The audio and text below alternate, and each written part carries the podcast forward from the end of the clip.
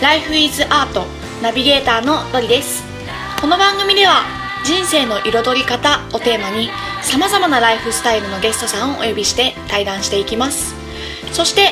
毎週4回目の配信ではゲストの方の思いを私が歌にします皆さん最後の回までお楽しみに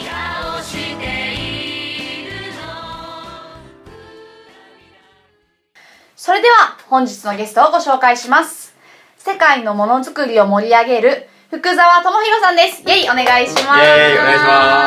ますはい福沢さんいらっしゃいまいせやいらっしゃいました。はいいらっしゃいましてありがとうございますありがとうございますえーただいま10時18分を回りまして長々とね PM, PM PM ですはいなかなかの遅い時間なのにもかかわらずいやもう普通ですよ。 普通ですかはいお仕事ただ帰こりっから夜が始ま るよ。暑いなぁはいまあ、福沢智弘さんということで、えー今回来ていただいたんですけどもまず福沢さんご本人の方から自己紹介していただいてもよろしいですかはい。えっ、と今28歳をやってまして、えっ、と今言っねてました自己紹介って困るね。今ね 愛知県の豊田市に住んでて、まはあい某自動車メーカーでああ某自動車で働ねいてまして、うんそうだね愛知県に来ても6年目ですね。はい、はいはい。もうだいぶ経ったね。だいぶ経ってえ出身どちらなんです出身実は東京で。あそうなんですかだけどだけど自己はい紹介で出身で書くときは僕大体大分って書くんですよ。はい大分中高九州で。あそうなんですそかうそうそ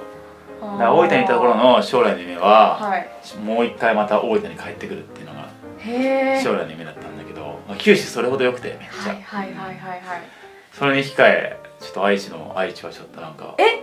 単なる田舎感が ちょっと待ってください言っちゃうかあの言っちゃうか第三の都市と呼ばれている名古屋がある愛知なんですけ俺ど俺が住んでるあたりちょっとさあでも最近小室に引っ越して小室日清市なんですけど日清市めっちゃ良くてもともと豊田市に住んでたんですけど、はいはい豊田市って田舎のいいところがない田舎の田舎のいいところと悪いところのうちいいところだけがなくなった田舎だと思ってたんだあけのどちょっと待ってくださいトヨタの人怒りますからねちょっとお伝え風くださ光いね明媚じゃないはいはいはい単に不便な場所って感じのイメージが勝手にあったんだけあどはいはいはい米時っていうか日清市に移ってかうんらすごい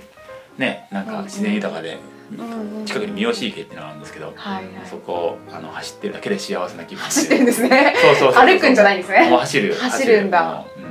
ううん冬は駅伝のシーズンなのであはいー駅伝のシーズンなの駅伝でのシーズなンかなかアクティブなその福沢さんなんですけど もいきなりご紹介結構マシンガントーク でありがとうございますすいませんちょっとあーいえいえ、まあ、今あの某自動車メーカーに勤めてるっていうお話もあったんですけれどもまああのどんな活動をあのしてらっしゃるんですか普段は仕事的なまあ仕事もそうですしプライベートも含めあー結構そうだな今はいくつかあってつい最近まはいではいその、ねあの編集のみのるさんとやってたのが、はいはいあの夏フェス、はいはいはい音楽はいフェスみはたいいなやつうんうんうんを作るみたいな感じでやはっいはいはいてはいて結構そういうねなんか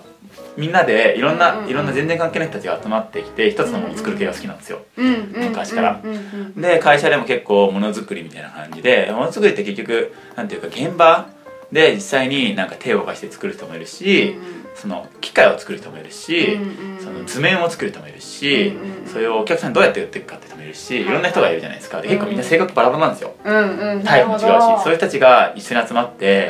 うどうややっていくのとか言ってみんなで考えてワイワイするのが俺好きなんですよ、ああなるほどねそうそうそうそうそうなんかみんなでっていうのも結構ポイントなんですかそう結構全然違うような人たちああはいはいはい大体まあ組織が違うとね人も人種も違うじゃないですか、うんうんうんそういう人たちって普段はそこまでなんか交わることあんまなくてうんうんうんね、あの合コンやってる人たちは合コンばっかやってるしはいなんはかい絵描いてる人は絵描いてばっか描いてるしみたいなそういう人たちが集まってなんか一つのものを作っていく時に結構うん自分一人だったら絶対生まれないようなアイデアがいろいろ生まれてきてうんうんそれがやっぱイノベーションにもつながっていくし、うんううんん、成果にもつながっていくしそういうのを生み出す現場はいはいにいるのが僕すごい好きですね、あーうん、そういう場作りとかねはいはいはいじゃあもう本当会社にとらわれずにもうそういうなんだろう自分の組大事織なの壁ぶち壊せみたいなはいはいはいはいはいなるほどねですねへそういうえの好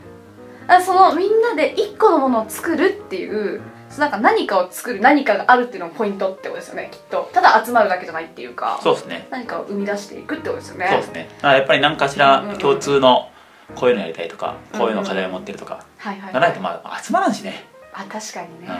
なかなかねただ飲み会やりますみたいなそう感じそね、うそうそうだから音楽フェスの時は音楽フェスだったしうんうん会社でやる時はやっぱりあのいかに安く作るかとかさいきないかにお客さんに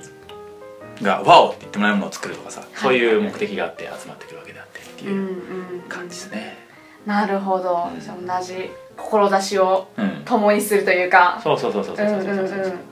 えー、そのものづくりって私結構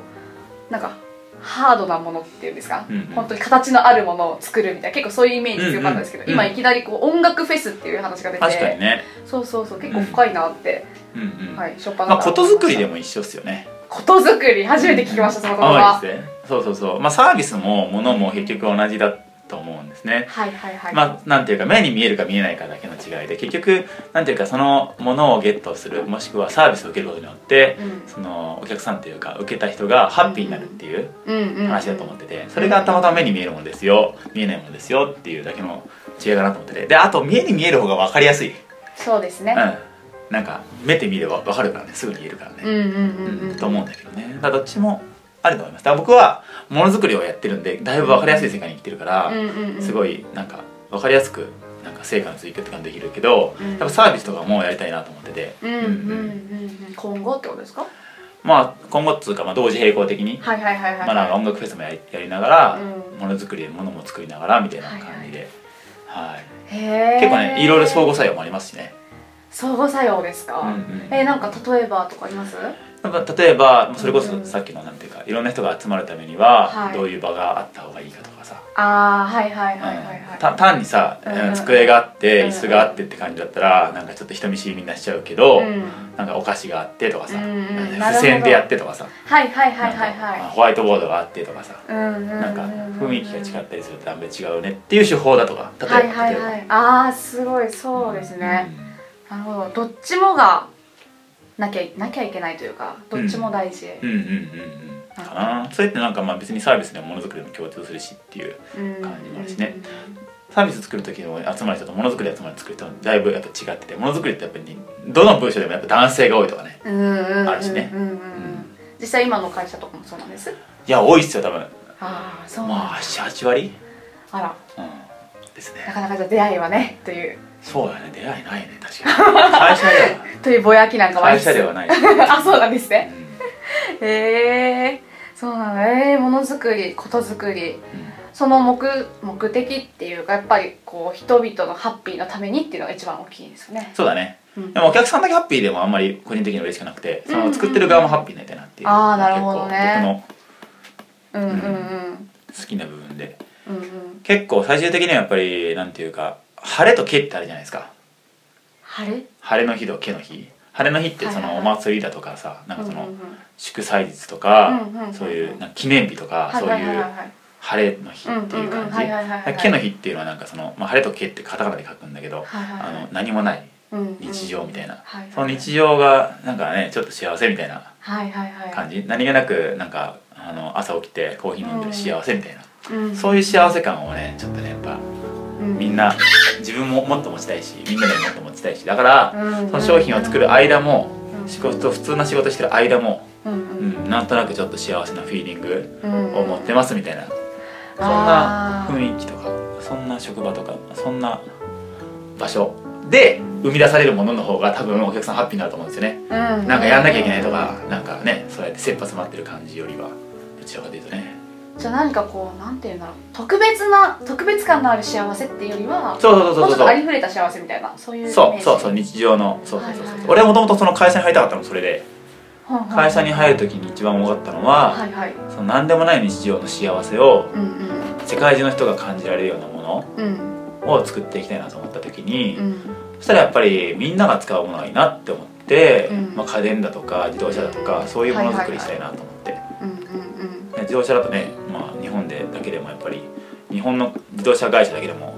1000、ね、2000万台ぐらい多分作ってるから車を、うんそしたら2000万人たちが1年間にちょっと幸せになれるっていうその車のことで、うんだとしたらばすごいなんかみんなの幸せに貢献してるなっていうふうにうん思ってて、うんでそんなふふうにやってる自分もちょっと幸せみたいなはいはいは感いじのそうはいうい幸せの循環へえもう今ねまさしくキラキラして幸 せを語ってくれてますけどそうそうそうそうなったんでもともとものづくりも入ろうやろうと思ったし、はいはいはいできるだけ多くの人に渡れるものがいいなと思ったしグローバルにできるのもいいなと思ってたし、うんうん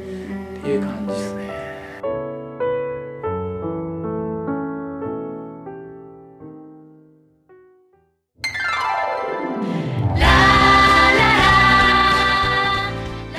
までお聞きくださりありがとうございました